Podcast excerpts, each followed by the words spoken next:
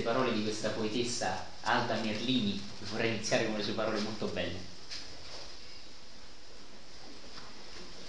Ho bisogno di sentimenti, di parole scelte sapientemente, di fiori detti pensieri, di rose dette presenze, di sogni che abitano gli alberi, di canzoni che facciano danzare le statue, di stelle che mormorino alle orecchie degli amanti.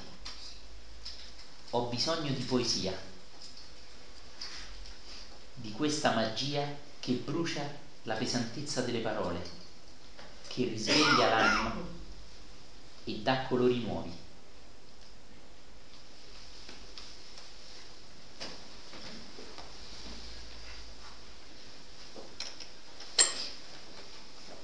Approcciamo alle parole del grande, del sommo poeta, come lo chiamano tanti, Dante, con questo spirito, questo spirito di poesia vera che alleggerisce l'anima e che avvicina le vette alla verità e accende i colori che invece la prosa ci fa vivere soltanto in bianco e nero, no? soltanto di concetti, di significati, di efficienza, di denaro, di avere. La poesia invece accende quella dimensione più spirituale, più femminile.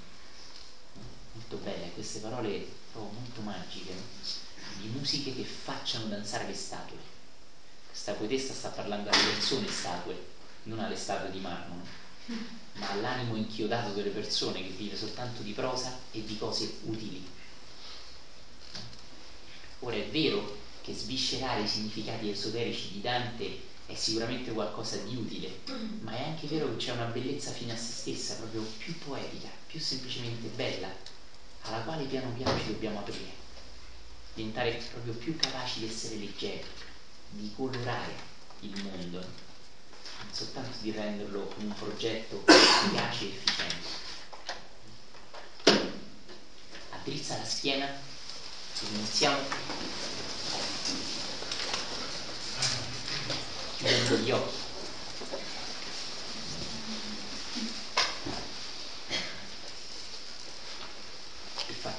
e respirazione profonda riempendo al massimo e svuotando completamente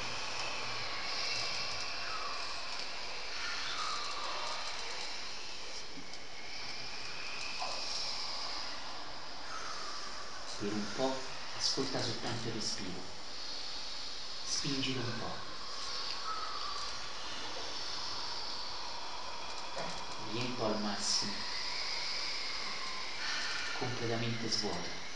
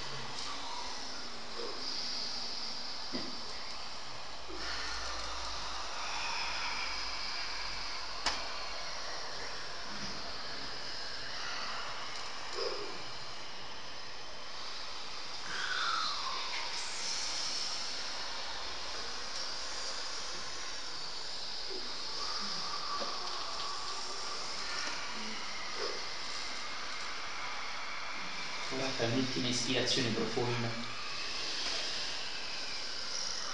e lascia uscire.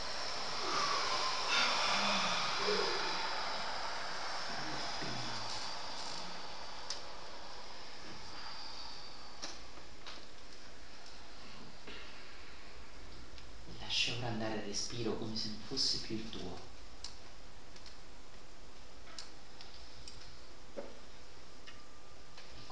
invece l'attenzione a tutti i suoni che ti circondano.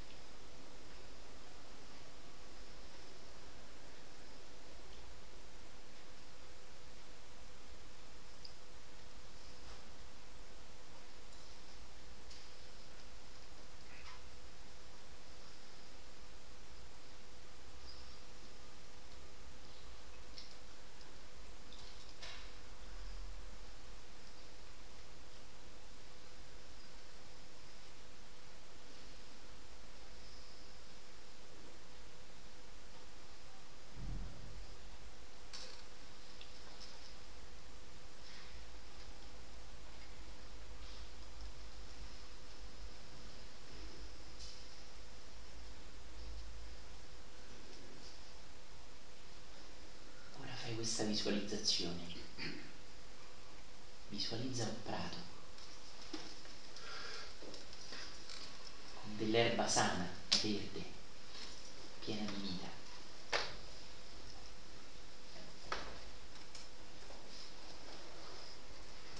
Osserva in questo prato piccoli fiori diversi tra loro sbocciare,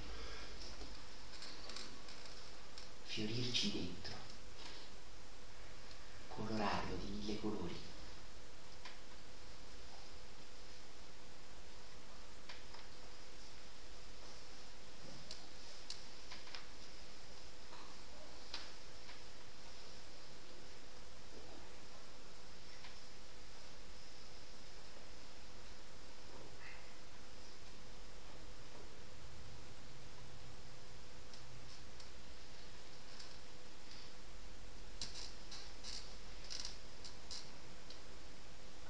osservati sdraiarti in questo prato. Senti l'erba e i fiorellini sulla pelle. A braccia aperte osserva il cielo,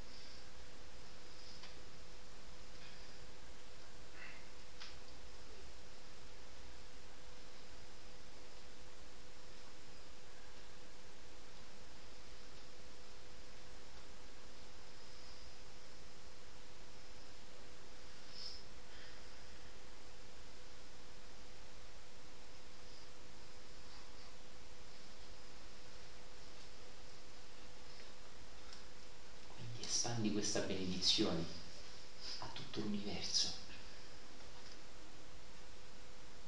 alle stelle lontane, a ogni persona che popola il pianeta, a ogni essere che popola anche i piani invisibili, alle piante, agli animali, alla terra, per ogni cosa, per tutti gli esseri.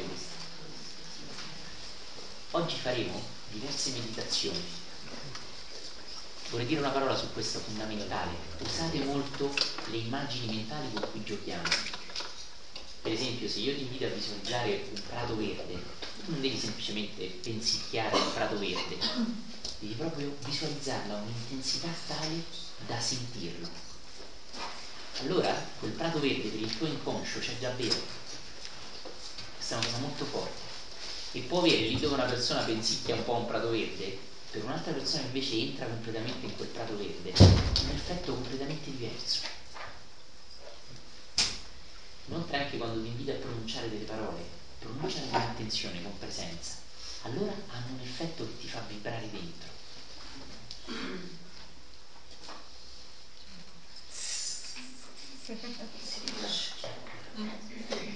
Tommaso, prova la lampada.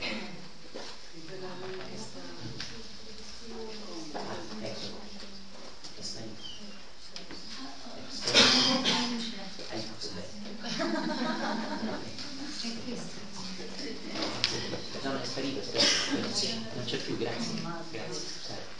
Ottimo, si vede che è la linea trasformatore c'è la corrente alternata continua.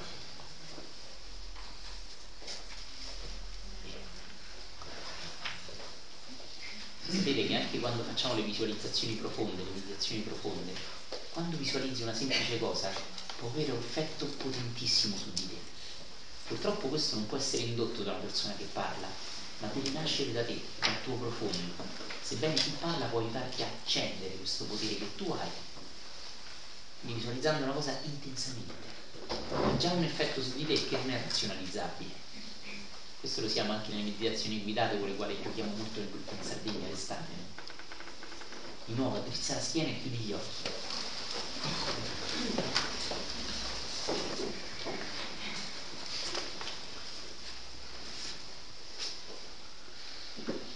Ricorda, tramite delle immagini tu crei delle forme pensiero. Le forme pensiero potenti e profonde hanno un effetto potente e profondo su di te.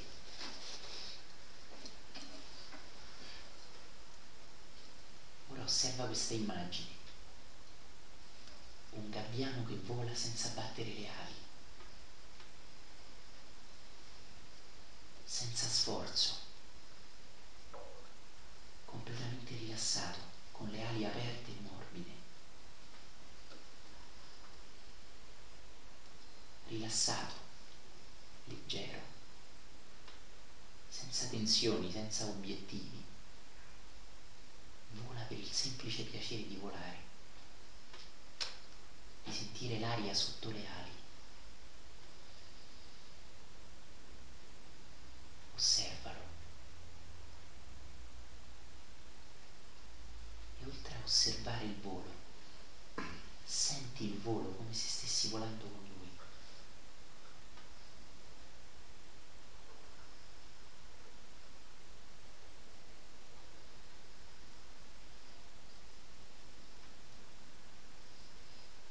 Leggero, rilassato, privo di sforzo sentendo il piacere della carezza del vento su di te.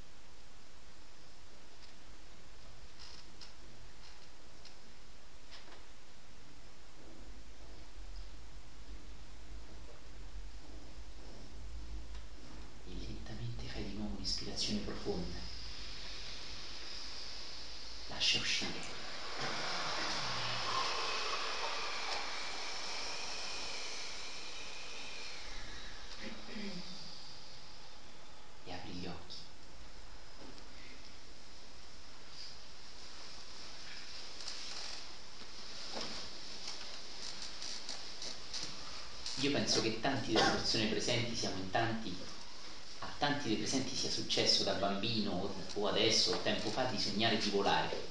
Immagino tanti di voi sia successo. Avete mai sentito la sensazione di svegliarvi sapendo di aver volato? È diverso semplicemente dal sognare di aver volato, è proprio aver volato, imparando le manovre, lo stento per staccarti da terra, l'atterraggio difficile, eccetera, eccetera, eccetera. Bene, quando visualizzi una cosa profondamente, ha lo stesso effetto, tu sei veramente lì. Mentre i pensieri freddi sono staccati dall'emozione, il pensiero profondo è in sé tutt'uno con l'emozione per esempio il pensiero di un gabbiano che vola si fonda quando sei veramente presente con l'emozione di volare. Invece se io penso soltanto a un gabbiano che vola, bianco e grigetto, col becco arancetto, in modo freddo, questo è soltanto un pensiero e non muove emotion, non muove energia in te. Capisci?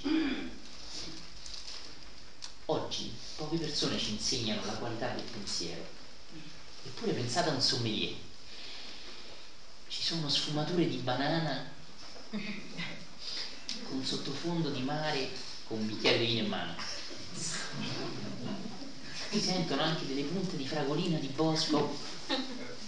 Eppure è vero, dei palati talmente fini riescono a sentire queste sfaccettature in un vino di qualità.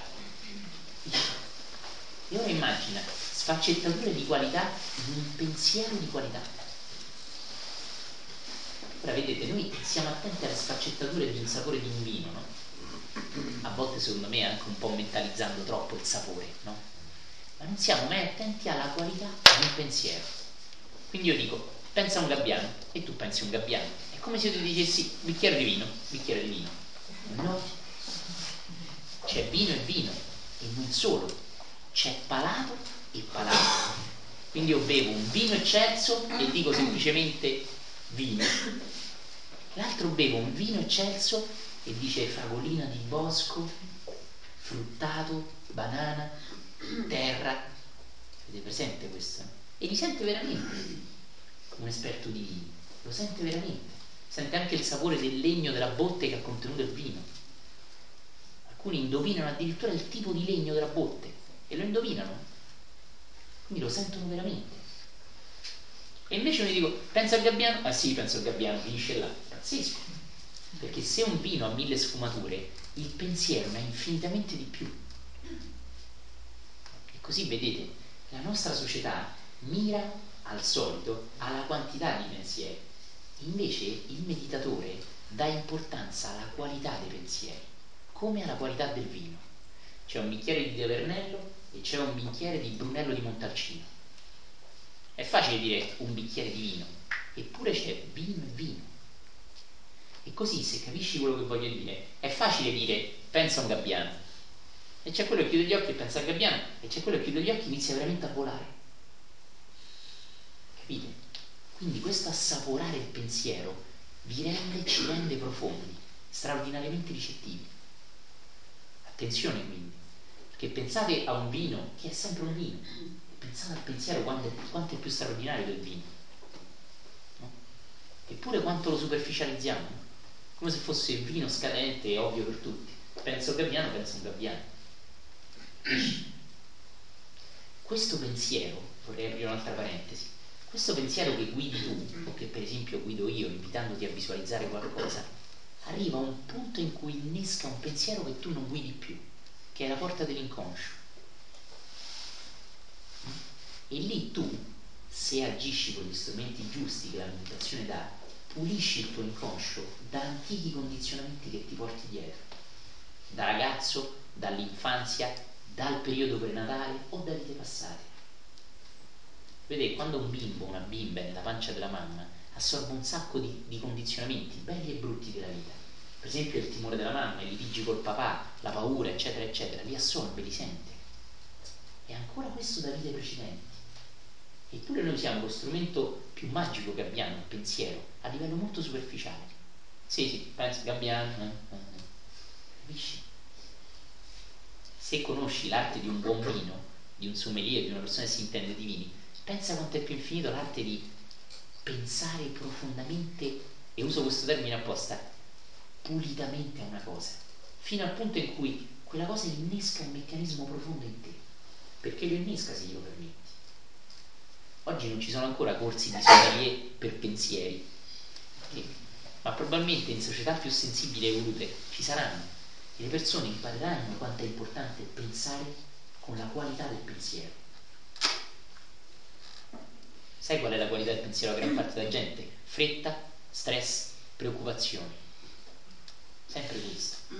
E raramente c'è un momento di stacco profondo in cui non ricevi tanto informazioni di qualcuno che ti dice, come io seduto qua ti dico qualcosa, quanto inneschi un processo dentro di te di maggiore qualità. Capisci? Questi sono i pensieri bomba che nella meditazione profonda chiamiamo convinzioni di base e intorno ai quali ruotano la tua vita. Per esempio tu senza saperlo potresti avere l'idea, per esempio messa di dentro da un tuo genitore o da un tuo parente quando eri bambino, che la vita è difficile da vivere. Se tu hai questo pensiero, inconsciamente, non lo sai adesso di averlo, tu attirerai cose che confermano il tuo pensiero, cioè difficoltà. E quindi di nuovo avrai una vita piena di casini, perché tu profondamente non ti ricordi che tua mamma da bambino ti diceva continuamente che la vita è difficile, è una valle di lacrime, ci si mette pure la Bibbia, è un casino. Capisci? E questo ti porta a vivere conformemente ai tuoi pensieri profondi, che non sai di avere, perché usi sempre la parte superficiale del pensiero, ma che come i fili per una marionetta dirigono la tua vita invisibilmente, ma concretamente. Ecco perché l'arte del pensiero ha due facce, una creativa ed è meravigliosa. Una persona, è facile dire pensare, ma pensate a come pensa una persona comune, un po' stressata, e a come pensa Leonardo da Vinci. Noi chiamiamo tutte e due le cose pensare, ma sono due cose completamente diverse. Eppure lo chiamiamo pensare, come lì un bicchiere di vino. Ma con quale qualità si pensa? Se un Leonardo da Vinci è un essere straordinario che ha creato cose incredibilmente belle, quanto noi, variando la qualità della nostra mente, dei nostri pensieri, possiamo creare forse non armi, dipinti, sculture, forse anche sì, ma creare qualcosa di ancora più importante, che è una bella vita da vivere e che non può accadere se la tua mente è piena di pensieri inconsci di bassa qualità.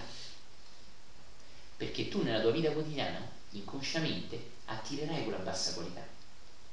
In amori, in difficoltà al lavoro, in figli che non ti danno retta, eccetera, eccetera, eccetera. E l'altro lato del pensiero, come dicevo prima, che invece è distruttivo, ma distruttivo come un giardiniere taglia l'erba via o taglia un ramo vecchio da un albero distrugge tutti i pensieri condizionanti e limitanti. Questa cosa molto forte e anche oggi vedremo uno spezzone di un film che rende un po' questa idea. Quindi ricordalo, quando ti invito a visualizzare qualcosa, cerca di entrarci completamente, con la qualità del tuo pensiero. Io per esempio ti ho appena invitato a visualizzare un prato. Beh, la volta prima di questa che hai visualizzato un prato, come l'hai visualizzato secondo te? Profondamente, con bellezza, con... oppure in quel prato ho pestato una cacca. O in quel prato mio figlio sta correndo, prende freddo. O pizza arriva a tagliare il giardiniere, lo devo pagare, non c'ho i soldi. È veramente, se io ti dico un pensiero, l'ultima volta che tu hai fatto quel pensiero, sono quasi sicuro che era un pensiero di bassissima qualità.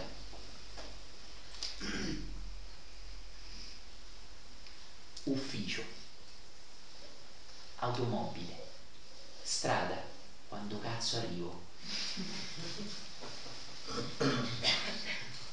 Invece l'ufficio può trasformarsi in un posto dove tu vivi un lavoro bellissimo da lavorare. Tu dirai impossibile, è impensibile perché tu vuoi che sia così.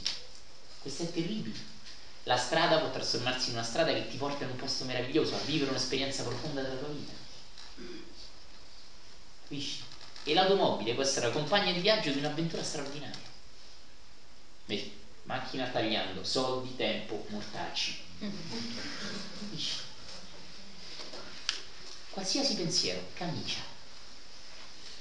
Io sono quasi sicuro che l'ultima volta che hai pensato a una camicia era una cosa di fretta, stirata male, mi devo sbrigare, esame, prova, curriculum, lavoro, eccetera. Mi sbrigo, apri il cassetto, sette meno un quarto, decorso, veloce.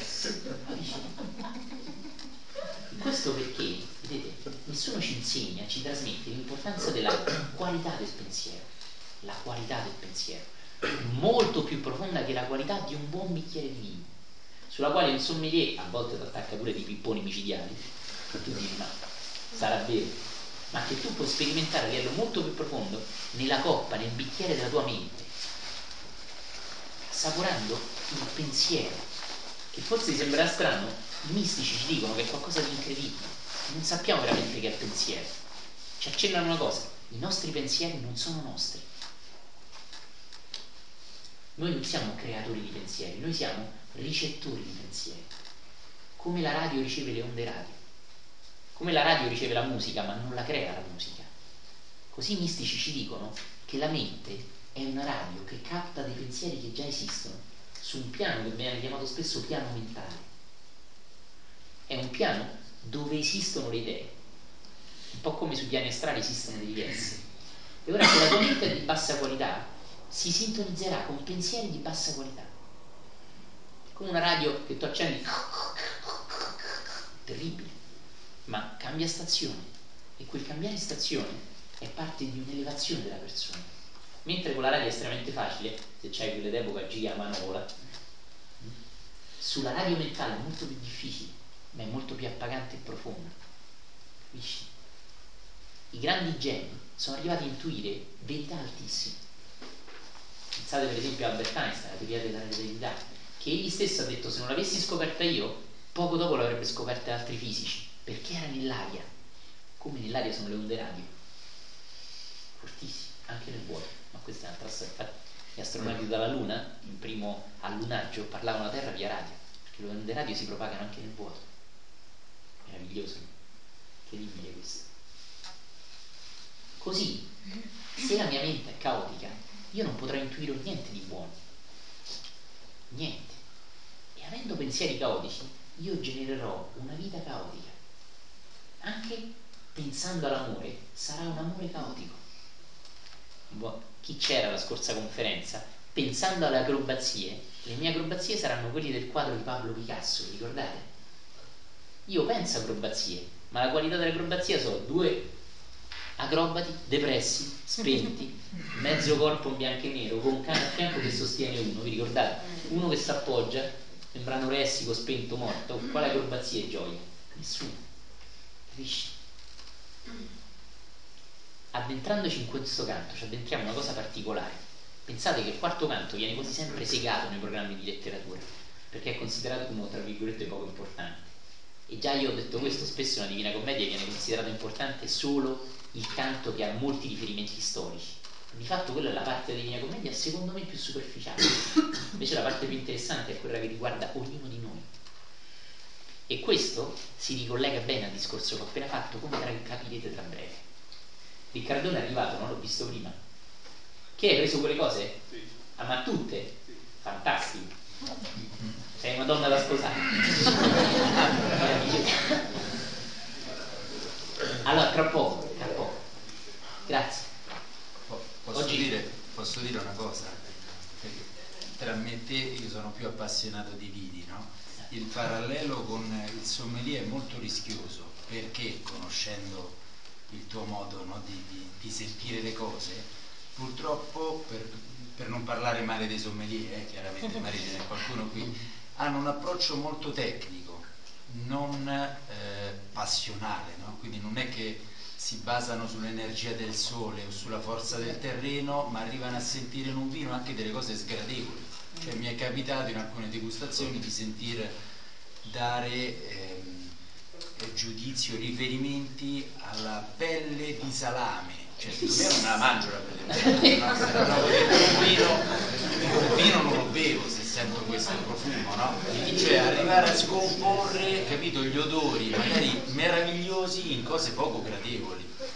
E allora è un po' rischioso come parallelo perché è come vedere un bosco con gli occhi di un biologo no? che può essere pure utile, funzionale, però quando vuoi apprezzare qualcosa di più importante non lo fai in maniera tecnica. Quindi è un po' rischioso comunque. Sì, sì, sì, lo è, lo è.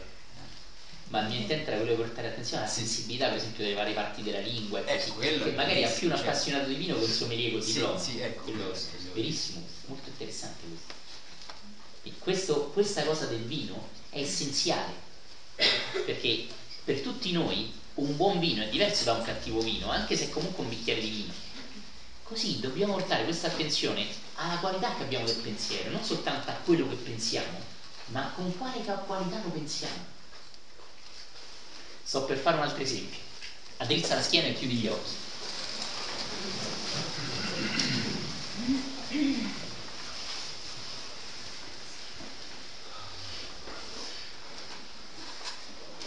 Ora ti invito a visualizzare te stesso seduto in un bosco la notte e a vedere vicino a te un fuoco che si accende.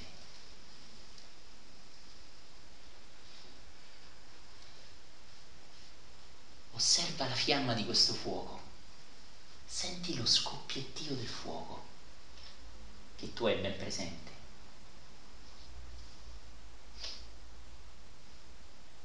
Ora senti il calore del fuoco che ti arriva in faccia.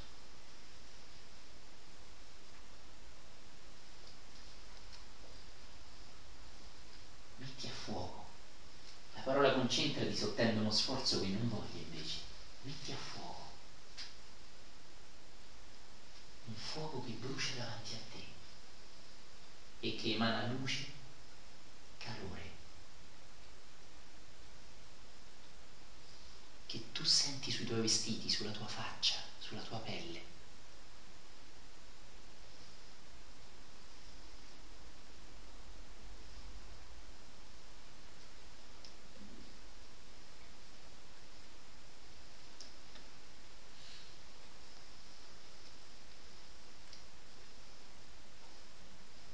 Ora immagina di allungare le mani verso il fuoco e di aprirle come quando le vuoi scaldare di rigirarle davanti alle fiamme senti le tue mani scaldarsi.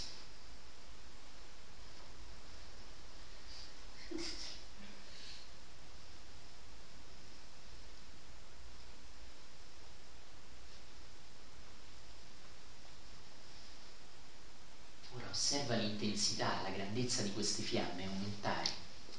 Spogliati e senti tutto il corpo essere invasto, proprio colpito dal calore del fuoco. Rigirati sul lato, dietro, avanti, senti il calore del fuoco sulla pelle, un calore piacevole che ti scalda dal freddo della notte.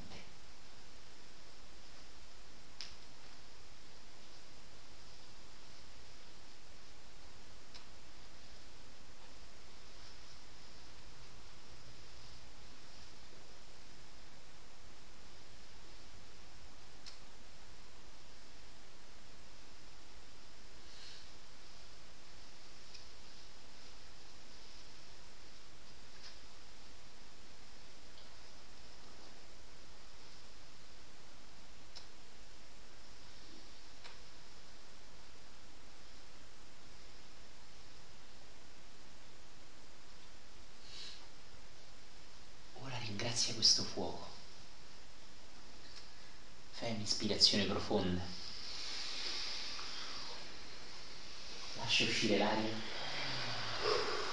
e apri gli occhi. Chi di voi ha sentito calore? Bene, tanti di voi lo so. Ebbene, se io vi invitassi a visualizzare un fuoco in altre situazioni, sempre un fuoco, voi non lo sentireste perché la qualità di quel pensiero è bassa. Sapete bene che l'ipnosi conosce questi effetti, addirittura le persone possono avere le mani calde, o possono anche ostionarsi se mettono la mano sul fuoco.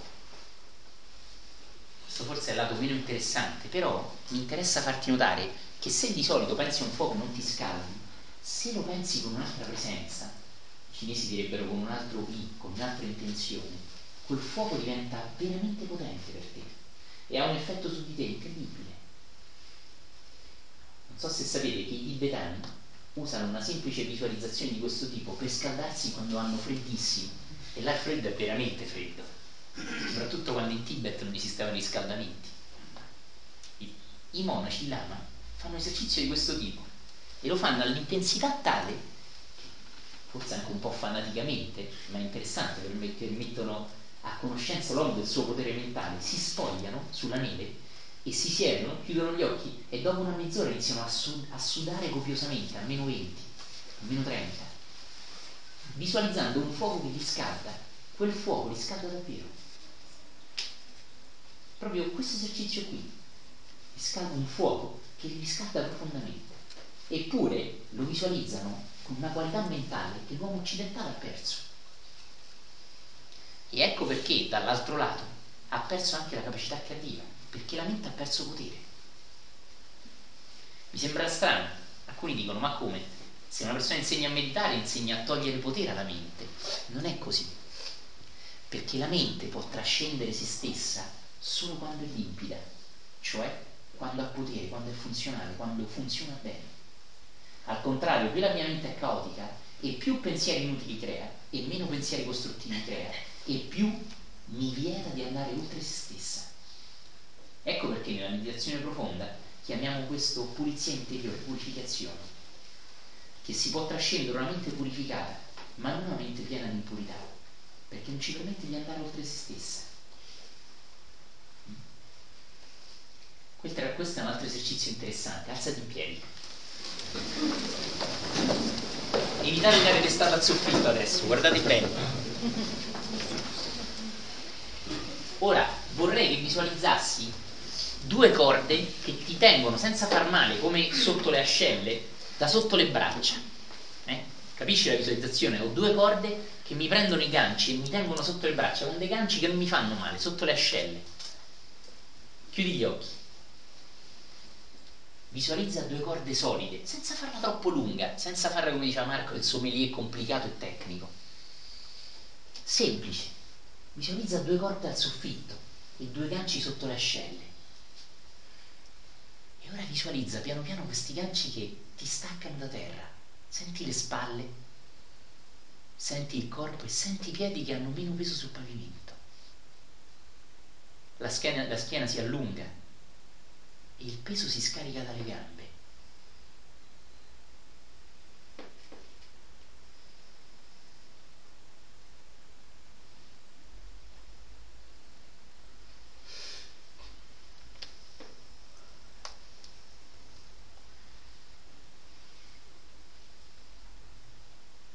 senti tutto il tuo peso poggiare su questi due ganci e senti le gambe rilassarsi perché non devono più sostenere il tuo peso. Pensalo intensamente, senza sforzo, ma con intensità.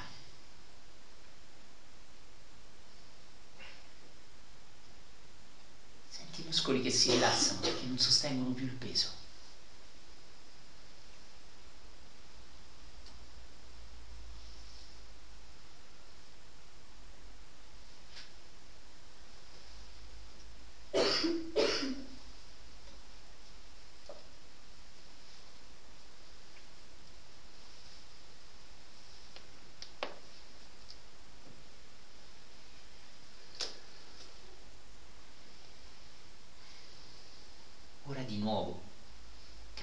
Senza continuità e visualizza di nuovo un gabbiano volare, senza sforzo, senza battere le ali.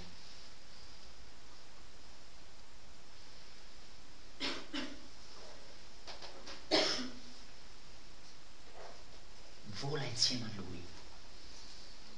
Senti l'aria sulle penne, sulle tue ali, sul tuo muso, sul tuo becco, sulla tua coda.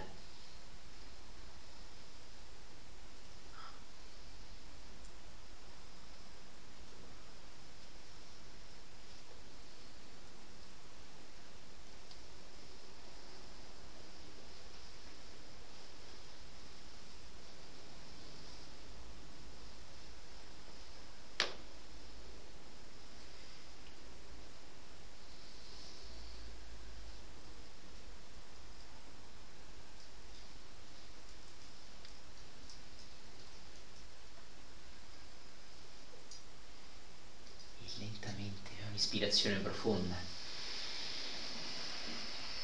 Lascia uscire.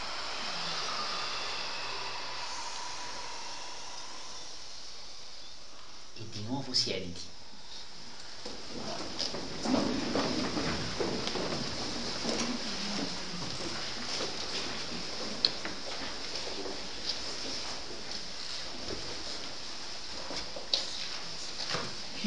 nella qualità dei tuoi pensieri e più ti accorgi che non esistono tecniche particolari, ma particolari intensità con cui applicare tecniche semplici. Lo ripeto, ma tu ascolta. La qualità della tua presenza è importante. Non esistono tecniche particolari, nel senso migliori di altre, ma esistono particolari intensità con cui applicare tecniche semplici. Gautama il Buddha insegnò una sola forma di meditazione. Osserva il respiro. Oggi quando mi, delle persone vengono da me e mi dicono ho una tecnica di meditazione segreta. Prima di tutto dico quanto hai pagato per ricevere questa tecnica di meditazione segreta? È un segreto. questa è la prima fregatura che ti hanno dato hanno detto di non dirlo perché dicendolo perdevi il potere, in realtà dicendolo tutti avrebbero saputo quanto erano ladri quelli che ti hanno dato queste stupidaggini. Gautama il Buddha ha raggiunto il più alto livello di liberazione che possa esistere, il nirvana ultimo. Sai come? Osservando il respiro. E tu questa tecnica segreta, eh? parole mistiche, un cazzo e già è qualcosa in alcuni casi della vita eccetera che cosa voglio dire? però sicuramente Gautama il Buddha osservava il respiro con una profondità e con una limpidezza straordinarie profondità e limpidezze che l'uomo comune non ha e sono lontanissime dalle sue qualità interiori capisci questo? oppure la parola ripetuta, il nome supremo della meditazione profonda o la parola ripetuta dell'esicaismo, no? Del pellegrino russo, una sola parola che ripeti, ma con una profondità, con un potere, con una lucidità che l'uomo comune di nuovo ha perduto, perdendo un po' se stesso e diventando soltanto un animale efficiente che serve soltanto non si sa bene a che cosa, visto che quella che vive non è tanto una vita nobile quasi mai, ma quasi sempre una serie di battaglie, di scontri e di tensioni che non conducono a una vera gioia. Sto parlando di qualcosa che tra poco troveremo nel canto che andiamo a leggere. Vi ricordate Gesù nel Vangelo cosa dice? Dì a quella montagna di levarsi e di andare in mare e se tu avrai fede lo farà. Ebbene, oggi affronteremo il canto di quelli che non hanno fede. Ma parlando di questo, io mi chiedo che cos'è la vera fede? E ridare un'altra forma alle Dolomiti? Te lo sei chiesto veramente? Purtroppo la Chiesa, molto superficialmente, quasi sempre ci cresce dicendo che la fede è credere in qualcosa. Ma quello non è fede, quello è credere. Perché gli cambi nome? Eh no. No, no, no. Fede è quando ci credi molto. Ma quello è credere molto. Di no perché lo chiami fede? E qua spesso tanti religiosi si incazzano. Tu veramente ci credi? Allora io lo chiamo veramente ci credo.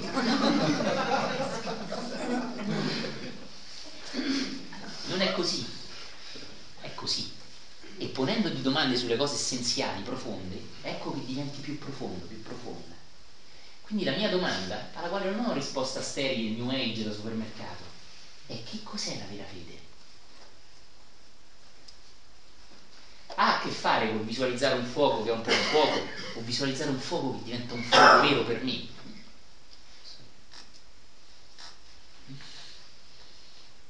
Questa cosa molto forte, perché Dante ci racconterà che gli uomini senza fede hanno vissuto una vita anche forte, importante, ma che non sono arrivati alla vetta di Dio.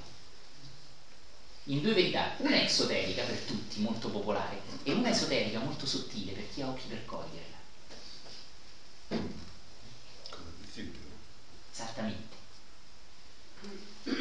vorrei iniziare rileggendo la parte finale del terzo canto, perché è molto interessante. Ascolta bene. Scusa, posso dire una piccola cosa sull'esercizio?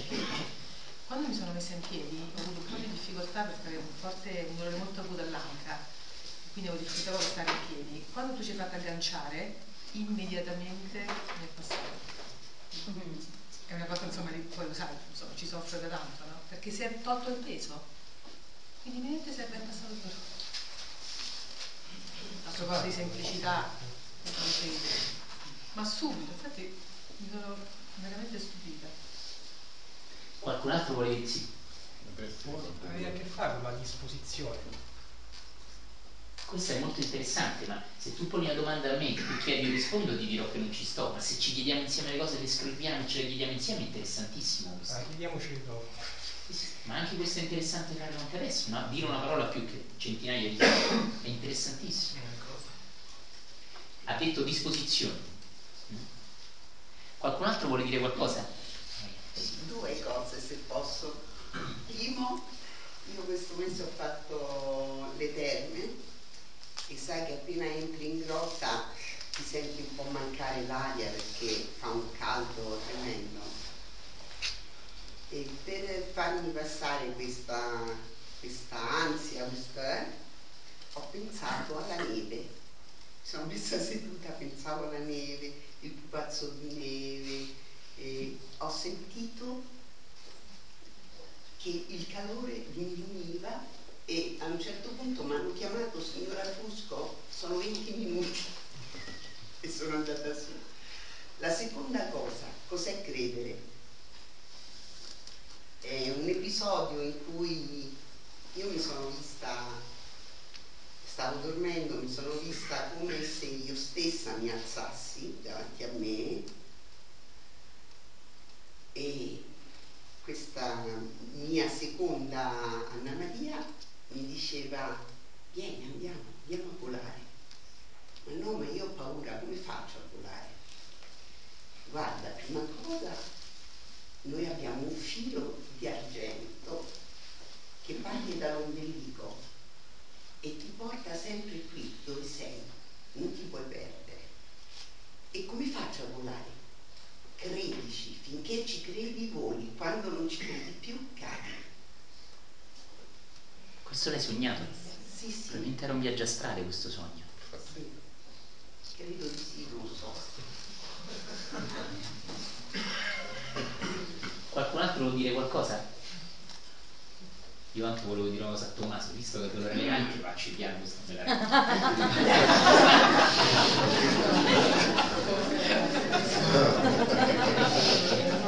Comunque rispetto al Gabbiano io ho avuto la sensazione che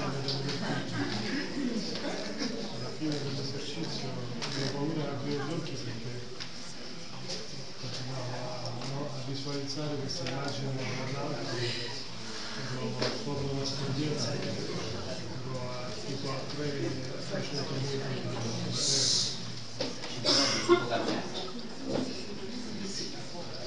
Questa è un'esercizio che tra poco vorrei partire Interessante.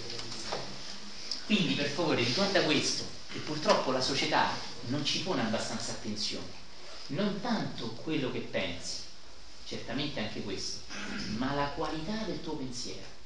Ricorda quanto è facile dire un bicchiere di vino e ricorda le differenze tra un vino di eccelsa qualità, vero, non metallizzato, e un vino che non vale niente da due soldi, magari pieno di robaccia chimica dentro, eccetera. Facile dire un bicchiere di vino. Bene, il vino è molto molto più semplice di un pensiero. Capisci?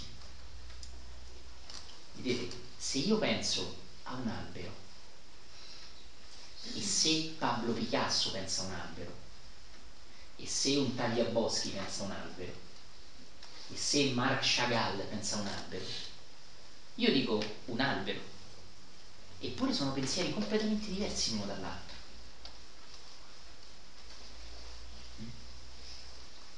È una cosa molto importante. Invece, se tu bevi un bicchiere di vino e ci senti questo, e tu dallo stesso vino ci senti tutt'altra cosa, e tu dallo stesso vino ci senti tutt'altra cosa, non dici, oh, sti sommelier non ci azzeccano proprio. Eppure parlando di, di, artisti, un Pablo Picasso, Marc Chagall vedrebbero un albero completamente diversamente l'uno dall'altro. Attenzione. Eppure tu magari li hai messi davanti allo stesso albero addirittura. Quindi questa è anche legata alla disposizione di cui qualcuno diceva prima. Cioè quindi dove la percezione, la cosa soggettiva, un albero, si fonde tutt'uno con la percezione soggettiva. Se da ragazzo correvo nei boschi e provavo un'enorme gioia a arrampicarmi sugli alberi, io provo, proverò davanti a un albero una cosa completamente diversa che sa da ragazzo un albero mi è caduto in testa. Veramente. Questa è una cosa molto importante. O se mio zio si è suicidato impiccandosi a un albero. Ovviamente. E questo ci conduce al fatto che il nostro pensiero, tornando a quello che dicevo prima, è vincolato al nostro passato e non ne è libero. E non essendone libero, non può essere profondamente creativo. E soprattutto, parlando di silenzi e stati profondi di meditazione, non può trascendere se stesso, perché ci rimane attaccato, come direbbero a Napoli, azzeccato, come una cozza a un scoglio. Ed ecco di nuovo perché spesso non si capisce. Il processo di meditazione è magico perché non solo ti conduce a liberarti dalla mente, ma anche a disciplinarla e a renderla più efficiente, più creativa, più intelligente, semplicemente meno schiacciata da pensieri inutili, e che forse dire inutili è già tanto perché in realtà non sono inutili, sono molto utili a toglierti gioia, creatività, entusiasmo, piacere e a riempirti di preoccupazioni, ansie, che bruciano tutta l'energia e che ti rendono, ti rendono stanco anche se hai dormito 9 ore. Quindi, di nuovo, trascendendo la mente nel percorso della meditazione profonda, noi la puliamo, la purifichiamo, rendendola anche più efficace, non più ottusa. E infatti nessuno stupidotto si è mai illuminato. Tutte le persone che sono arrivate ad altissimi livelli erano sempre menti eccelse. Da Gautama Buddha in Oriente a Sant'Agostino in Occidente, sempre menti acutissime, profondissime. Un esempio è Dante Pensate a Dante e sentite immediatamente l'intelligenza che c'è in quest'uomo, la sensibilità. Capite? Una cosa profondissima. Una mente ottusa non può trascendere se stessa. Quindi il percorso della meditazione conduce a una pace interiore profondissima, ma anche a una mente più efficiente e acuta. E questa è magia in un'epoca di superficialità, consumismo, materialismo, dove la qualità dei nostri pensieri è veramente di bassissimo livello anche quando si rivolge alla spiritualità. Sant'Antonio, aiutami tu. Oppure il guru dell'India, aiutami laggiù, mio figlio c'ha un problema. Finisce lì. Bene, poni bene attenzione, ascolta. La fine del terzo canto che abbiamo visto la scorsa volta. Finito questo, la buia campagna tremò sì forte che dello spavento la mente di sudore ancora mi bagna se ci pensa, la mente si bagna di sudore. Capito? Se ci pensa oggi, la mente di sudore ancora gli si bagna. Anche se questa cosa l'ha vissuta molto tempo fa. Che ancora dello spavento la mente di sudore ancora mi bagna. Che dello spavento la mente di sudore ancora mi bagna. È bellissimo. Ed è esattamente quello che un po' abbiamo fatto davanti al fuoco di Dante, tra le righe, sembra dare, parlare di tutto questo. Vite, sono molto forte. La terra lagrimosa diede vento, che balenò una luce vermiglia, la qual mi vinse ciascun sentimento, e caddi come l'uomo cui sonno piglia. In questo modo finisce il terzo canto e sentite che come inizia il quarto. Abbiamo visto che Dante a volte è un po' un regista, no? non è, non è soltanto un grande poeta.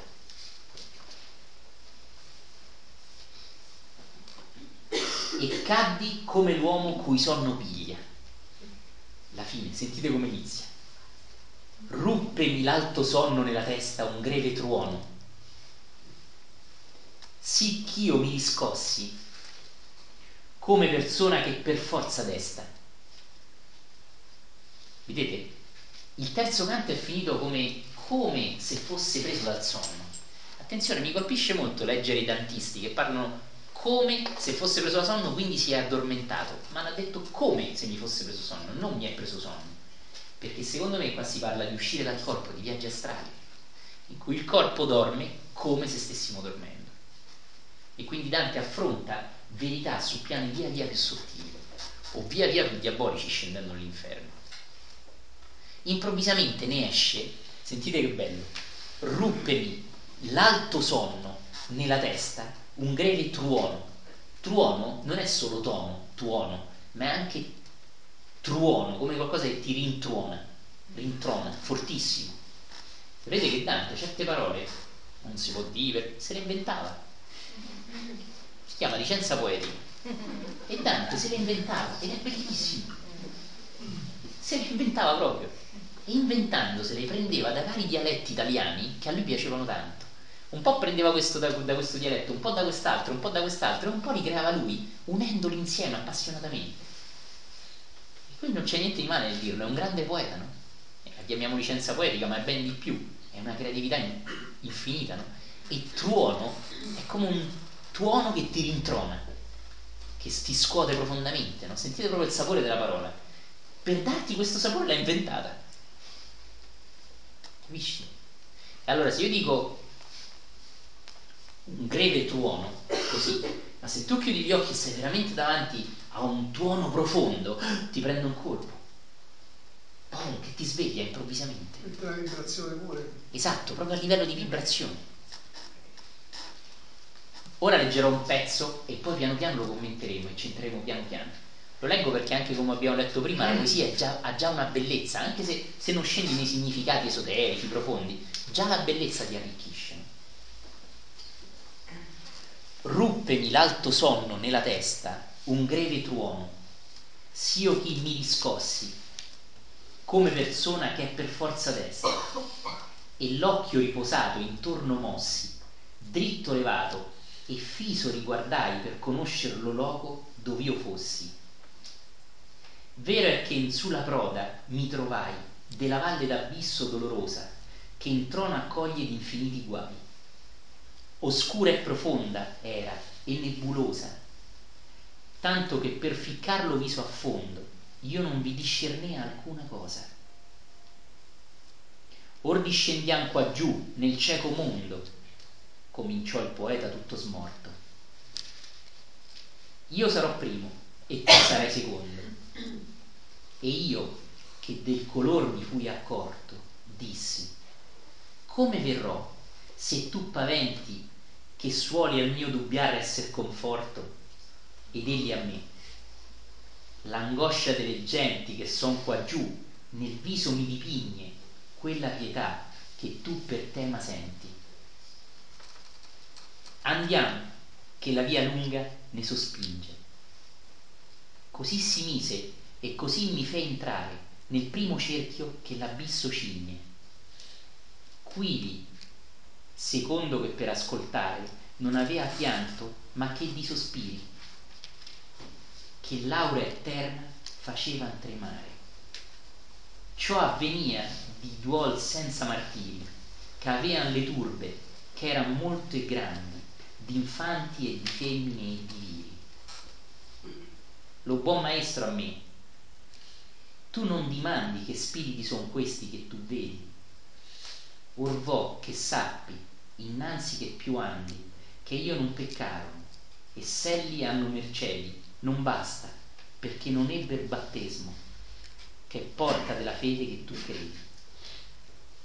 E se furono dinanzi al cristianesimo non, adora- non adorarono debitamente a Dio e di questi codai son io medesimo. Entriamo in questi canti perché sono densissimi di significati e io un pochino vado a scavare quelli secondo me più vicini alla nostra vita quotidiana e anche più vicini alle vette spirituali, non tanto a quelli prettamente eh, storici o sapienziali, un po' fini a se stessi che abbiamo ricevuto al liceo o all'università, no? o alle scuole medie o quello che sia. Notate come inizia questo canto, con un enorme botto. Sentite Dante che ci dice, ruppemi l'alto sonno nella testa, un greve tuono, sì ch'io mi riscossi come persona che è per forza destra e l'occhio riposato intorno mossi. Dante si richiamato in questo momento, in questo spazio, riposato, come se avesse dormito tantissimo. In realtà quanto tempo è passato? È passato il tempo che intercorre dal lampo del canto terzo al tuono del canto quarto. Se tu vedi un lampo in lontananza, arriva prima la luce, che si propaga a una velocità maggiore, e poi il suono. E quindi vedete che, che, che finezza. All'arrivo del lampo Dante cade come uomo a cui son piglia, a cui il sonno piglia. E all'arrivo del tuono, del tuono, Dante si risveglia. Quindi che cosa è passato? Ci sta dicendo che è passato un istante. Quando tu vedi un lampo e poi ne senti il suono, è passato un istante eppure sentite che finezza, Dante si sveglia, diciamo sveglia, riposato. Mazza, io dormo sette ore, non mi riposo neanche fortissimo. Quindi questo ci dà due indicazioni profonde. Primo, dell'assenza di tempo in un certo senso, perché tu sei estremamente riposato anche se è passato solo un attimo. Secondo, dell'assenza di controllo di dove si trova. Vi ricordate il terzo canto come era finito? Dante si trova sulle sponde del fiume Acheronte, ricordate? E vede questa scia di dannati che vengono prese a in testa da Caronte vi ricordate? Che li comanda, che li fa salire sulla sua barca.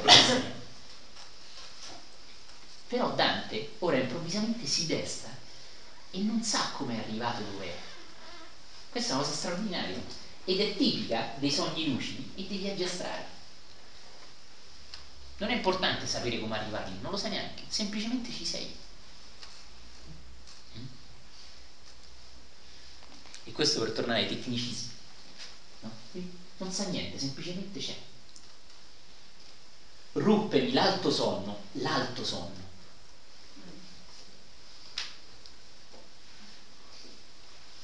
Alto che vuol dire?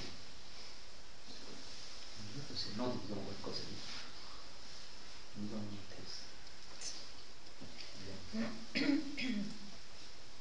Ruppemi l'alto sonno nella testa, un greve tuono, sì che io mi riscossi come persona che è per forza destra. E l'occhio riposato intorno Mossio, guardate questa scena che bella, con lucidità, no? Con lucidità, la stessa di cui parlavamo prima, di visualizzare una cosa con una certa limpidezza oppure così. Dante qui è estremamente lucido e si guarda intorno, immaginate, spesso c'è la paura di Dante, no? Immaginate la paura di dire, ma ando sto?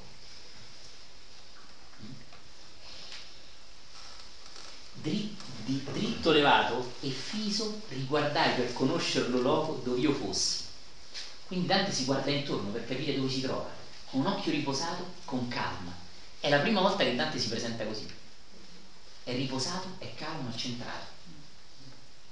Ormai ha accettato tutte le sue tensioni interiori di canti precedenti. Vengo, non vengo, venga all'inferno con te, a Virgilio va da solo, non me la sento, non, non, fu, non, so, non Paolo sono io, vi ricordate? non Virgilio, lo cazzo vado, eccetera, eccetera. Ricordate? Quindi Dante ha superato queste fasi di paura e ora per la prima volta è centrato, è un guerriero, è centrato, è calmo e volge intorno a sé l'occhio riposato, è la prima volta che si presenta così e lascia travelare una certa centratura che per la prima volta ci lascia indovinare.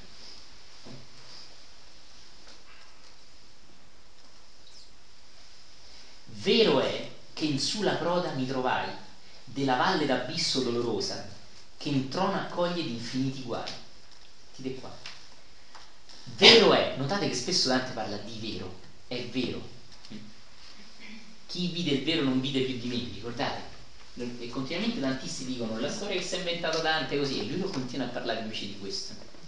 Si ritrova sulla proda, mi trovai, della valle d'abisso dolorosa. Quindi Dante si ritrova al di là del fiume Acherone e non sa come l'ha passato. È stato un attimo, come direbbe Bannox, e è passato dal lampo al tuono. È bellissimo, si è trovato di là. Non sa come, e non è neanche importante.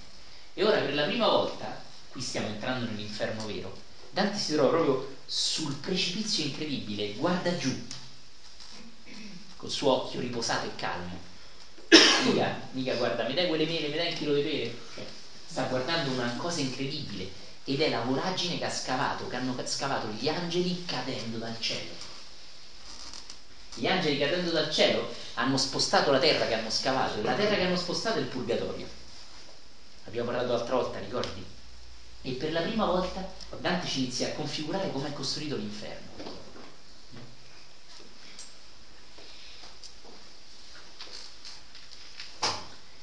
Della valle d'abisso dolorosa che in trono accoglie di infiniti guai. Qui sta parlando dell'inferno in generale, dove c'è sofferenza, dove c'è ansia, dove c'è astio, eppure lui è centrato, come se fosse distaccato da questo e sente questi infiniti guai, eppure senza coinvolgimento come se fosse per la prima volta un occhio meditativo il suono.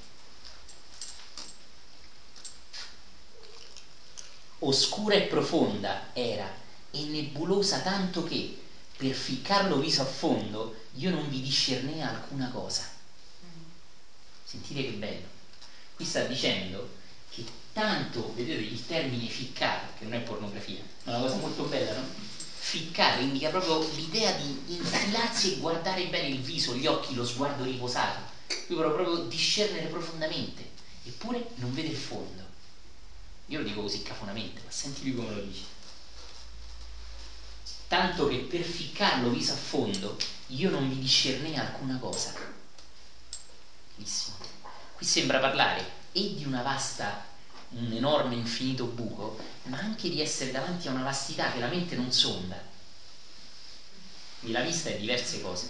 La vista è anche la vista, l'occhio della ragione. No? Quindi Dante è cosciente che sta entrando in qualcosa che è più grande della sua ragione, che non può sondare, non può capire, eppure può sperimentarlo. Sta anche molto vicino a Sant'Agostino, no? che parla in termini diversi della, di Dio, no? è qualcosa che non può capire ma può sperimentare. Sentite che bello, fateci caso, adesso è Virgilio che parla, Dante non fa domande.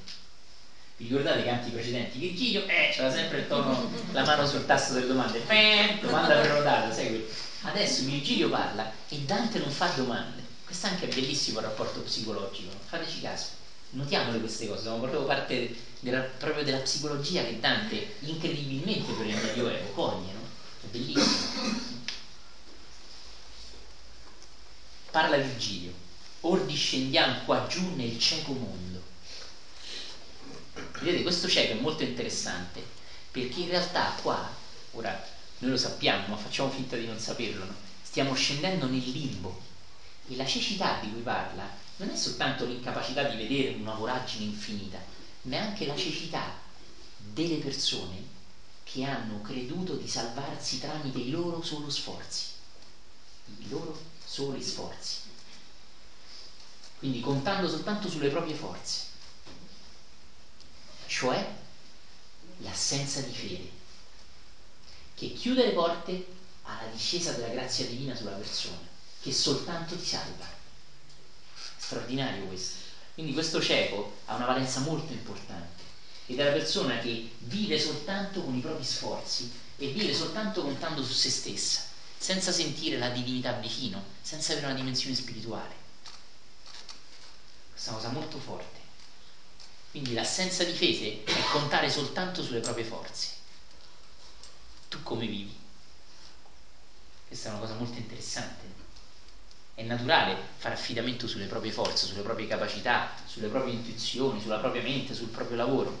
Ma se è solo questo, nella tua, nella tua vita, direbbe Dante, non vi è fede perché non c'è qualcos'altro al tuo fianco di più grande di te, o forse c'è e non le permetti di esserci, non le chiudi la porta, non le permetti di canalizzarsi attraverso di te. Ora questo lo dice tra poco, io sto un po' anticipando. Spegnete i cellulari, ricordatevi.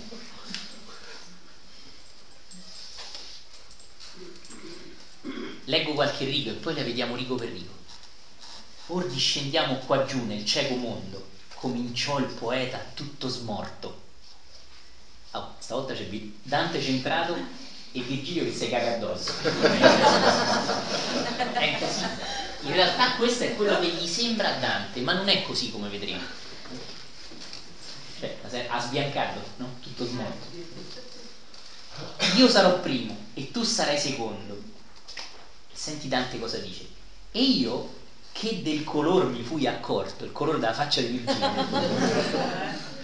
dissi, come verrò? Se tu paventi che suole al mio dubbiare essere conforto, dice, ah, Virgilio, hanno pensato bravo. oh, c'hai paura di sei matto? Bellissimo. Cioè, fino adesso Dante ha visto un Virgilio centrato, forte, ricordate, che gli appoggia la mano sulla spalla, che lo incoraggia, che gli fa natura, vedere la propria natura. E tanto dopo un po' di caghello dice vabbè andiamo. Stavolta vede Virgilio che c'ha paura dice tanto è un po' buono che non andiamo. e tu sei il mio maestro, c'hai paura di te. È bellissimo questo. C'hai paura di te, io è un po' buono che non vengo. Ma sentite, in realtà questo è quello che appare a Dante, perché Dante vuole vedere in viso a Virgilio la sua stessa natura, cioè Dante deve aver colto una verità essenziale della vita, che noi proiettiamo sugli altri le nostre stesse dinamiche. Allora qui Dante che cosa ci racconta? Che già che lui negli altri canti ha avuto un sacco di paura, quando vede Virgilio sbiancare, proietta su Virgilio le sue paure. Non so se vi rendete conto che questa cosa è stata scritta nei fine del 1200, inizi del 1300. Se voi leggete altri testi dell'epoca, non hanno minimamente questa profondità psicologica. Quindi Dante è cosciente del fatto che l'uomo proietta sugli altri sempre le proprie piccolezze e le vuole vedere negli altri. Quindi Dante dice, tu hai paura, in realtà Virgilio non ha paura, è per un altro motivo che sbianca, e ora ce lo dirà. Però l'accortezza di Dante nello scriverlo all'inizio del quarto canto è ammirevole. Quindi Dante si è reso conto e lo racconta anche un po' facendoci ridere, non è bellissimo ah, del fatto che vede in Virgilio quello che in realtà ha lui, ma che stavolta un po' se la tira perché è un po' più centrato, un po' più riposato. Poi notate che cosa dice Virgilio. Io sarò primo e tu sarai secondo, quindi segui. E poi sbianca. Dannampo, è quasi Ed egli a me, sentite cosa dice Virgilio. Sono tutte cose che dice Dante, ovviamente, sono bellissime queste l'angoscia delle genti che son qua giù, nel viso mi dipigne quella pietà che tu per tema senti. Bellissimo, cioè che cosa sta dicendo Virgilio? Non è paura la mia, è pietà, è che io sento tutta questa angoscia e tu l'hai scambiata per paura. Non lo dice, ma perché tu c'hai paura. È bellissimo, è di un'eleganza straordinaria. Non so se avete letto La coscienza di Zeno, che è un romanzo, è molto psicologico, ma io trovo ancora più psicologico questo. Ma non è solo psicologico, è pieno di roba, ma è densissimo questo scambio tra Virgilio e Dante, di un'eleganza straordinaria. Quindi Dante dice, oh, a me, dove porti se c'hai paura pure te? Se c'hai paura te, io mi cago addosso. E Virgilio si gira e dice, non è paura, tu mi vedi così, perché io ho pietà di questa gente e tra poco ci dirà che qui lui vive o qui lui in qualche modo sopravvive perché è sospeso nel limbo sentite che eleganza lo scambio tra Virgilio e Dante che prosegue ah questa frase è bellissima mi sono riproposto di farvela notare andiamo che la via lunga ne sospigne questo non è romanaccio da Dusordi, eh? è bellissimo questo. Anche il romanaccio comunque è molto bello. Cioè andiamo perché la via ci spinge ad andare. Chi vive così? Chi vive così perché la vita ti porta, tu devi fare quella cosa perché la vita vuole che vuoi fare quella cosa. Se tu anche un po' resisti, c'è la mano della vita, vai e vai. Bellissimo. Cioè, qui c'è Dante che ha paura perché ha visto Virgilio sbiancare. Virgilio che è tutto smorto, come dice lui stesso, e c'è una manona che tutte e due li spinge e andate, bellissimo questo. Cioè, che cosa sta dicendo Dante? Che c'è una forza più grande di loro che li spinge ad andare, più grande addirittura del suo maestro. Vedete? questa frasetta è straordinaria. Quasi tutti noi, cari amici, viviamo al contrario. La mano ci, ci porterebbe da altre parti e noi in realtà lottiamo contro la mano, contro la spinta della vita. Invece loro è proprio la via che li spinge e devono andare, però resistendo, temendo, essendo un po' smorti, seguono comunque la spinta della via. Quindi, nel girone dell'assenza di fede, la fede li spinge. Non so se, scusate vi faccio questa, notare questa cosa che un pochino secondo me sfugge ai dantisti. Dante si trova nel girone dell'assenza di fede, eppure la fede vi è e lo spinge. Quindi che cosa ci sta dicendo? Che la fede non è assente neanche nel girone di quelli che non hanno fede. E di nuovo l'attenzione è posta sulla persona che non la lascia entrare, non sulla sua assenza. Mm, che non la Esatto. Capite? La fede c'è, perché Dante è in quel girone, in quel girone viene spinto dalla fede. Eppure è nel girone di quelli che non hanno fede, anche se la fede c'è. Quindi quelli che non hanno fede sono circondati dalla fede, ma di nuovo, usando il loro libero arbitrio, non la lasciano entrare. Ecco perché questa frasetta, questo righetta è importantissimo. Noi ci dobbiamo ricordare che Dante scrive in un'epoca in cui finire a rogo perché avevi detto una, un'eresia era un attimo. Quindi la salciccia arrosto cosiddetta Alighieri era un attimo. Quindi Dante ci parla apparentemente di un cristianesimo noto, unto e bisunto. Dio ti punisce, vai all'inferno, eccetera ma tra le righe ci parla di verità esoteriche di cui non poteva parlare chiaramente. Questo lo fa per esempio anche Master Eckhart con Sant'Agostino. Ve l'ho accennato l'altra volta, il grande Master Eckhart, grande mistico del, della cristianità. Quando diceva qualcosa, lui diceva che il centro della preghiera è il silenzio. Parla come un maestro zen, come un monaco buddista. E dice che l'essenza stessa della fusione tra l'uomo e Dio è il silenzio. E appena qualcuno dice, ma che stai... Dice, eh, l'ha detto Sant'Agostino.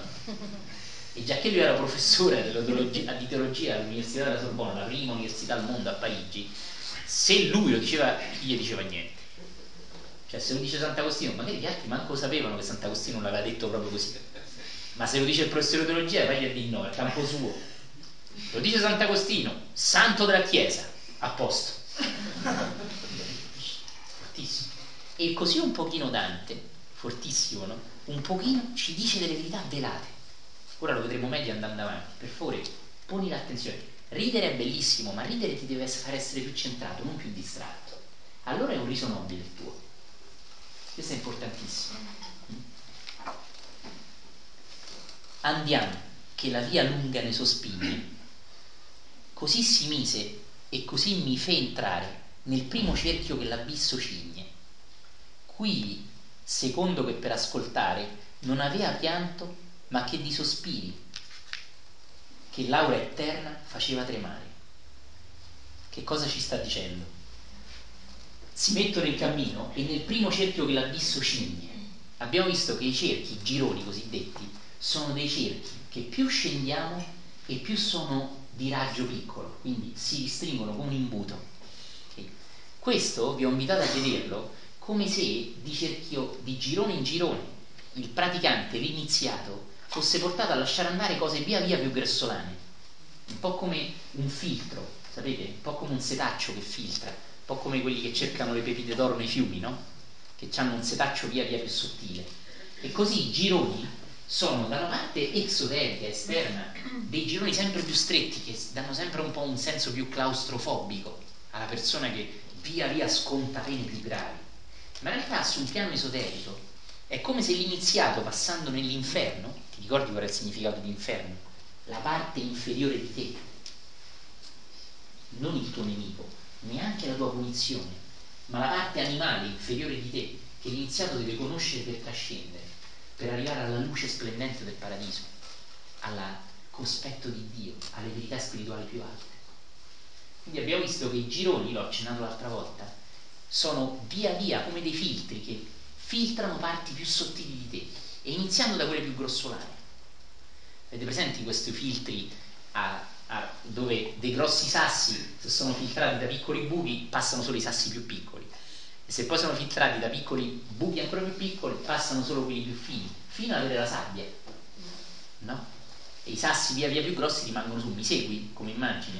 E un pochino così sono i gironi, sono come via via delle parti che lasciamo andare, parti più grossolane di noi, attraverso paure intense, attraverso l'essere forgiato da grosse paure che Dante continuamente vive. Quindi un percorso iniziatico che permette all'iniziato di accedere via via lentamente alla sua natura superiore, purificata e trascendendo la sua parte inferiore. Mm? Quindi questo cinge, questo cinge è una cosa molto interessante. Quindi, secondo che per ascoltare si sente e non si vede, si sente e non si vede, Dante non vede, è ancora nel non vedere nulla, no? Non aveva, cioè non c'era, pianto, ma che di sospiri, che l'aura eterna faceva tremare. Quindi Dante è al buio, non sente lamenti, non sente pianti, ma sente soltanto dicevo, sto in un'orgia. no, non lo sente migliaia, centinaia di migliaia di sospiri. Qua dice, qua sto attento, metto le mani dietro. in realtà è fortissimo questo. Quindi pensate Dante, no? si trova al buio e sente soltanto sospiri, no? sospirare. Questa è una dimensione particolare. Vedete, la grandezza di Dante è anche quella di conformare il suo modo di scrivere in base a al girone nel quale ci troviamo. Qui siamo nel girone della sospensione, il suo modo di scrivere ti lascia un po' in punta di piedi, come se un gancio ti tirasse su dalle braccia. Sei un po' sulle uova. Qui non vedi e senti solo sospiri. Siamo nel girone dei, sos- dei, dei sospesi e è sospeso anche un po' il modo di Dante di scrivere, che è meno forte, meno potente. Ed è straordinario questo. Tutto questo semplicemente con le parole, tornando alla qualità no? delle cose. Questo è fortissimo. Questo canto, il canto dei sospesi, è un po' una nota di rilassamento, infatti Dante si sveglia riposato, tra i dolori, tra l'ignavi del girone prima e i dolori del girone dopo, lussuriosi, eccetera, eccetera. Quindi è come qualcosa di sospeso, fortissimo questo. E anche sospeso il suo modo di parlare, quindi accorgi come è diverso dal girone precedente, dal canto precedente.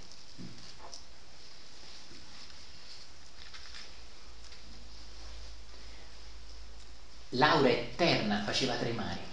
Fortissimo è il fatto che questi sospiri sono eterni, cioè questa persona non sta sospirando adesso, ma questa deve sospirare per tutta l'eternità, che fa tremare di gravosità la situazione. Capite? Questo è molto fine, molto bello. Ciò avveniva di duol senza martiri, che avevano le turbe, che erano molte e grandi, di infante e di femmina e di vivi Qui ci sono tutti, uomini, donne, piccoli, ma nessuno soffre di martiri fisici. Nessuno viene tormentato, nessuno viene in qualche modo fustigato, nessuno subisce delle atrocità fisiche, nessuno. Questo è soltanto proprio senza dolore, senza dolore inteso carne, di carne, eh? molto forte. Sentite qua, di nuovo nessuna domanda, di nuovo parla Virgilio, fateci caso poco prima Dante sempre domande, Virgilio diceva mo lo vedi, mo lo vedrai, aspetta un attimo, lo vedi. Adesso Dante sta sempre zitto, Virgilio è la seconda volta che parla e Dante l'ha detto niente, zitto. Ha detto soltanto se c'è voluto detto andiamo, però l'ha detto solo come conseguenza. Lo buon maestro a me, ti che bello, lo buon maestro. Tu non mi dimandi che spiriti sono questi che tu vedi. Non mi domandi che spiriti sono, come mai non fai più domande? Sta, con le mani dietro sta attento alle cose. Or vo che sappi innanzi che più anni che non peccaro e se gli hanno mercedi non basta perché non ebbe il battesimo che è porta della fede che tu credi. Ora voglio che tu sappia prima che andiamo avanti che queste persone non hanno commesso nessun peccato questa è una cosa molto bella e anche se hanno fatto cose buone, Mercedi, la Madonna anche della Mercedi, anche se hanno fatto cose buone, non sono bastate. Perché non hanno ricevuto il battesimo. Attenzione, che qui c'è l'aspetto esoterico e exoterico. il battesimo che porta della fede che tu credi, quel battesimo che conduce alla fede che tu hai. La strada mi spingeva, no? Qua si dovrebbe aprire una parentesi un po' forte, forse anche un po' delicata rispetto alla creazione. Che cos'è il battesimo? E io lo so, mio figlio si è appena battezzato, tiene una candela accesa, attento alla cera, gli fanno lo shampoo. Eppure nel battesimo, nel Vangelo, c'è scritto una cosa diversa da questo. Io battezzo con l'acqua, ma verrà chi battezzerà col fuoco ci dice Giovanni Battista. E quel verrà in, realtà era già lì. Quindi il Vangelo stesso ci pone l'attenzione su un battesimo popolare fatto con l'acqua e un battesimo spirituale, il battesimo dell'iniziazione fatto col fuoco. Sapete che Giovanni Battista battezzava per immersione nel Giordano. Il Gesù di Nazareth non ricevette questo battesimo perché il Giordano era in secca e quindi ci mette un po' di acqua in testa perché c'era poca acqua nel Giordano. E noi abbiamo la pretesa di battezzare i bambini con poca acqua in testa perché, perché Gesù è stato battezzato così. Questo è un po' molto superficiale. Che cos'è il battesimo? Il battesimo sicuramente viene dall'India, non viene dalla cristianità. Viene dall'India e come chi di voi è stato in India come chi di voi ama le religioni orientali sa bene la sacralità del Gange, dove gli indiani gli induisti si immergono nel Gange per pulirsi dai loro peccati. Il cristianesimo delle origini, che è e che era una religione orientale, prende spunto dalle tradizioni orientali. Come oggi gli induisti nel Gange lavava le persone dal peccato immergendolo in un fiume, che non poteva essere il Gange ma era il Giordano all'epoca. Ora questo popolarmente viene visto in un modo. La persona entra nel fiume, viene immersa nell'acqua e ne esce priva di peccati. Ovviamente non è così, anche perché, dico una cosa orrenda, ma permettetemi di dirlo, la gran parte degli assassini, stupratori, delinquenti hanno ricevuto il battesimo.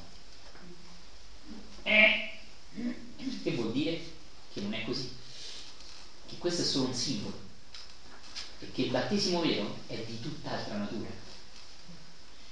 Altra cosa interessante, Giovanni Battista non battezzava bambini, battezzava soltanto uomini adulti, infatti Gesù viene battezzato a 30 anni.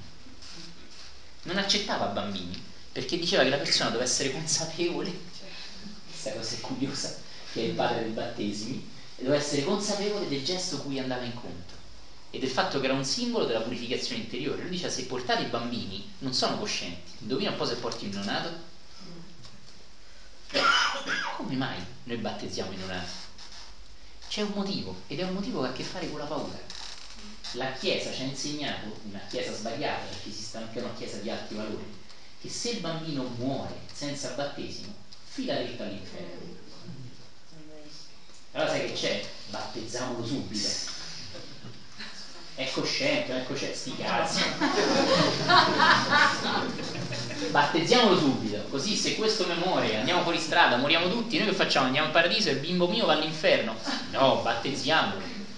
E così una tradizione esoterica profonda e nella quale ci si doveva preparare, talvolta con digiuni, Giovanni Battista era un grande digiunatore, un grande meditatore, un uomo che viveva nel deserto, un uomo che viveva in solitudine totale.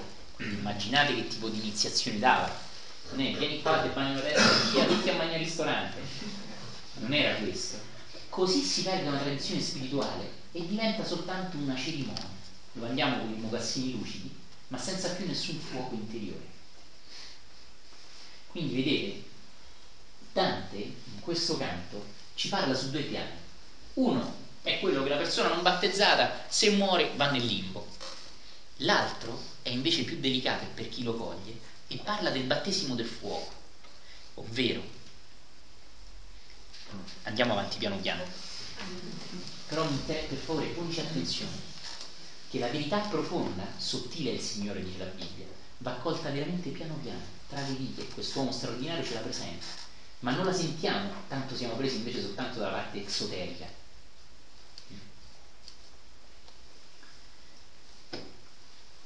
Quindi che cosa sta dicendo Virgilio? Che porta della fede che tu credi, non è vero quel battesimo che porta alla fede che tu hai e che io ti vedo addosso e che ti fa anche star qui. Sai neanche perché stai qui, ma ci stai. No? E se furono dinanzi al cristianesimo, se anche hanno vissuto nell'epoca cristiana, non adorare debitamente a Dio, non hanno comunque adorato Dio, non si sono avvicinati a Dio, non hanno avuto una pratica spirituale. Che li ha avvicinati alla verità. Attenzione perché Virgilio vi sta parlando anche di se stesso. Quindi è un momento drammatico, immaginatelo questo. E di questi codai sono io medesimo.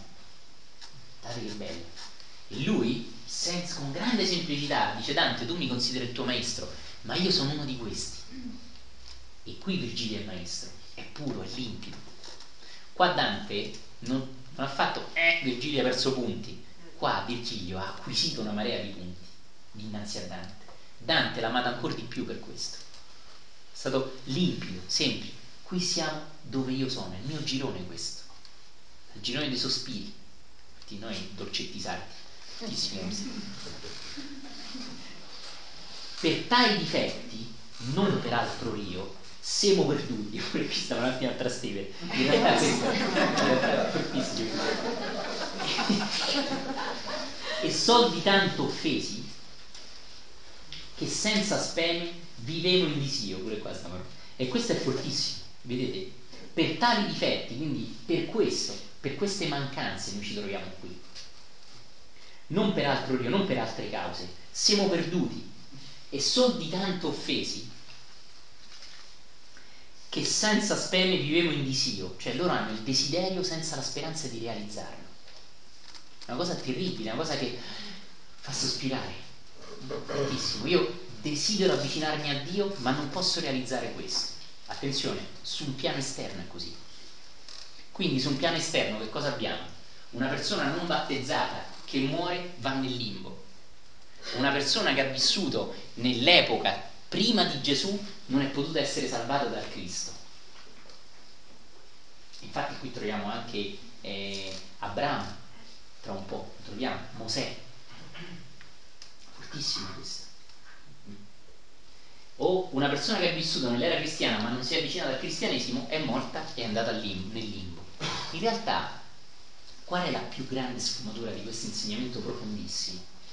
Queste sono tutte persone che non hanno ricevuto la grazia del Christos. Qual è la grazia del Christos? Non per forza essere cristiani, anche perché purtroppo il mondo è pieno di salvi cristiani, ma è quella di non aprirsi a una grazia superiore, cioè, come dicevo prima, di essere da soli, di contare soltanto su se stessi e di non affidarsi a qualcosa di superiore, da cui la radice, l'etimologia della parola, fiducia, fede, avere fede in qualcosa di più grande avere fede che le cose vengono perché è buono che sia così. Queste sono persone che vivono nel limbo. Che cos'è il limbo? È interessante la parola letterale, lembo. Lembo è il lembo dell'inizio dell'inferno ed è come un lembo a un vestito. Cosa molto bella questa, molto delicata. Quindi chi stiamo incontrando adesso? Persone che hanno soltanto contato sulla loro intelligenza, sulle loro forze, sulle loro capacità, senza mai arrendersi a un volere superiore. E questo, cari amici, è l'aspetto esoterico di questo canto, che è potentissimo di fatto. Vedete, quasi tutti noi, battezzati, non battezzati, cresimati, non cresimati, comuniati e non comuniati, viviamo solo sulle nostre forze. Non abbiamo veramente fiducia in una forza superiore a noi. Arrendersi a una forza superiore è la fede di cui parla Dante. E lo dice tra le righe. Senti qua.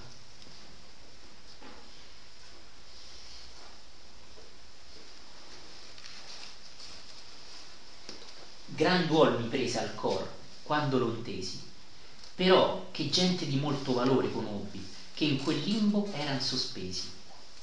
Dimmi, maestro mio, dimmi, Signore, comincia io per voler essere certo di quella fede che vince ogni errore. Dite che finezze sono. Gran duolo mi presa al cor quando lo intesi, quando vede il suo maestro e dice io sono questo.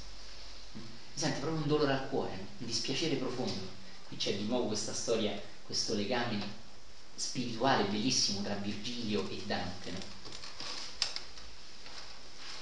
Però che gente di molto valore conobbi che in quel limbo erano sospesi, cioè Dante sta dicendo che in quel limbo trova gente di valore, straordinaria, li troverà tra poco, vedremo. Quindi, che cosa ci sta dicendo in realtà?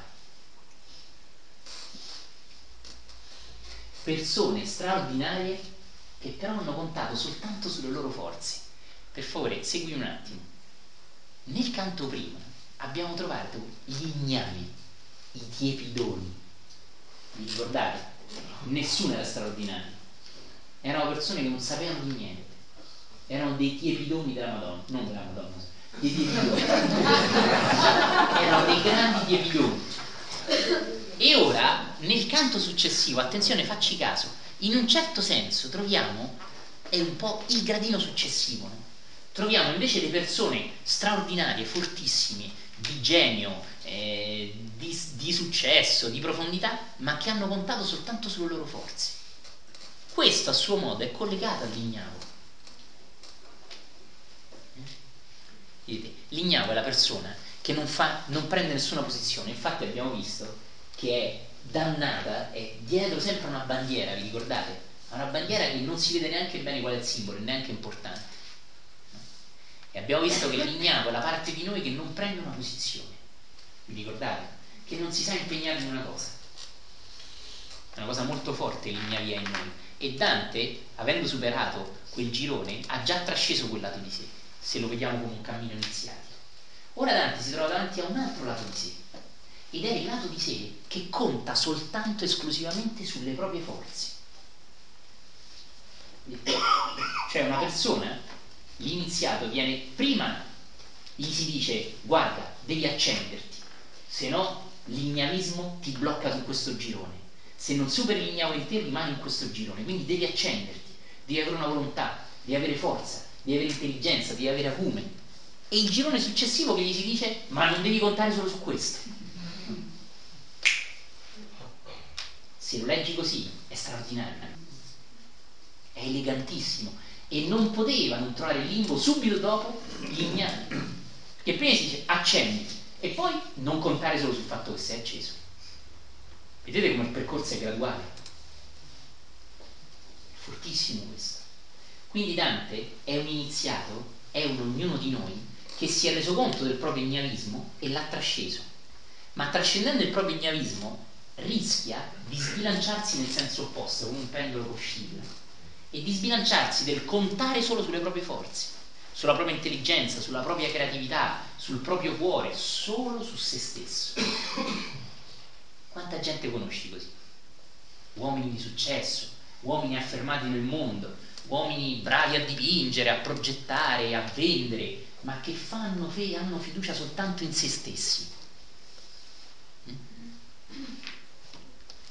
Dante ci dice che sono uomini senza Dio perché non si arrendono a qualcosa di superiore. Non ci sarà mai quello che Gesù ci ha insegnato in croce dicendo sia fatta la tua volontà, non la mia. Gli uomini di questo girone vivono soltanto della loro volontà e non della resa una volontà superiore. Cari amici, questa è una cosa straordinaria, di una profondità incredibile e ahimè non ci viene insegnato quando ci viene insegnato Dante. Capite? Prima di andare avanti chiamo a raccolta Riccardone.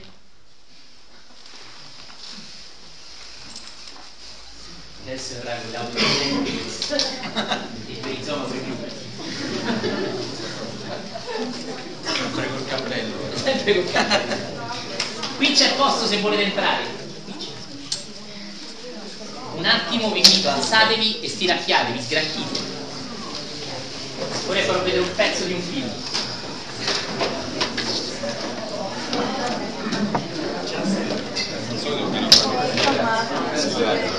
Forse è meglio Forse è meglio Ah no, il fatto è che non le riprese. Era quello il problema. Proviamoci.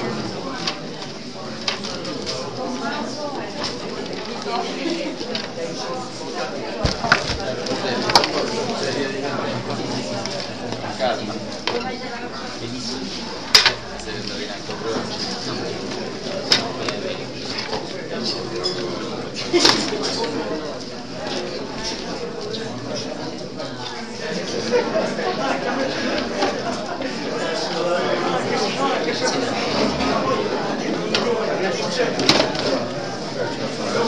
Bellissimo. Servo da prolunga? Sì, se c'è magari. Cartone dovremmo vedere prima Angela. Ok. Preso quel pezzo? Sì, sì, lo so. Beh, sì, lo so, lo so quello che volevi Se il pezzo di quello del film. Sì, sì, sì, deve essere zero. Il battesimo oggi per la scelta Consiglio è quasi una lezione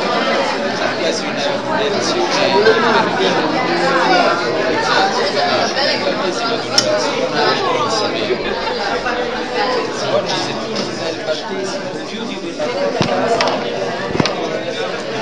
se tu dai una cosa inversa, no? E- è diventato normale essere battezzato, non è che ti devi, devi essere un conformista, ma c'è un genitore che decide di non battezzare il figlio e scommetterci che quel figlio vedere bene la scelta del padre vivrà sempre fuori la fede. E per capire questo, almeno quello che ho fatto io, mi sono basato sulla mia esperienza, esperienza. E alla fine come ci siamo avvicinati alla fede?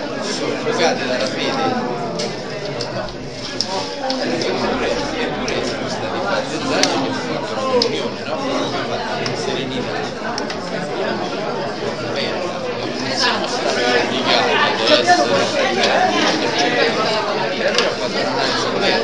Invece quando io ho conosciuto che non ci sono stati battezzati e per scelta poi hanno deciso, quando gli hanno dato la possibilità, non sono cresciuti, sono cresciuti della comunione, per scelta quasi tutti hanno deciso di non eh, fare la comunione, ma semplicemente per tenere fede alla decisione del Spirito della maniera e quindi finiscono per chiudere quella comunione.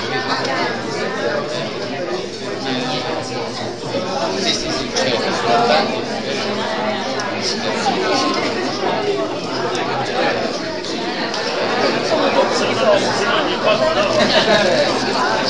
vengo 300 volte ci salutiamo no?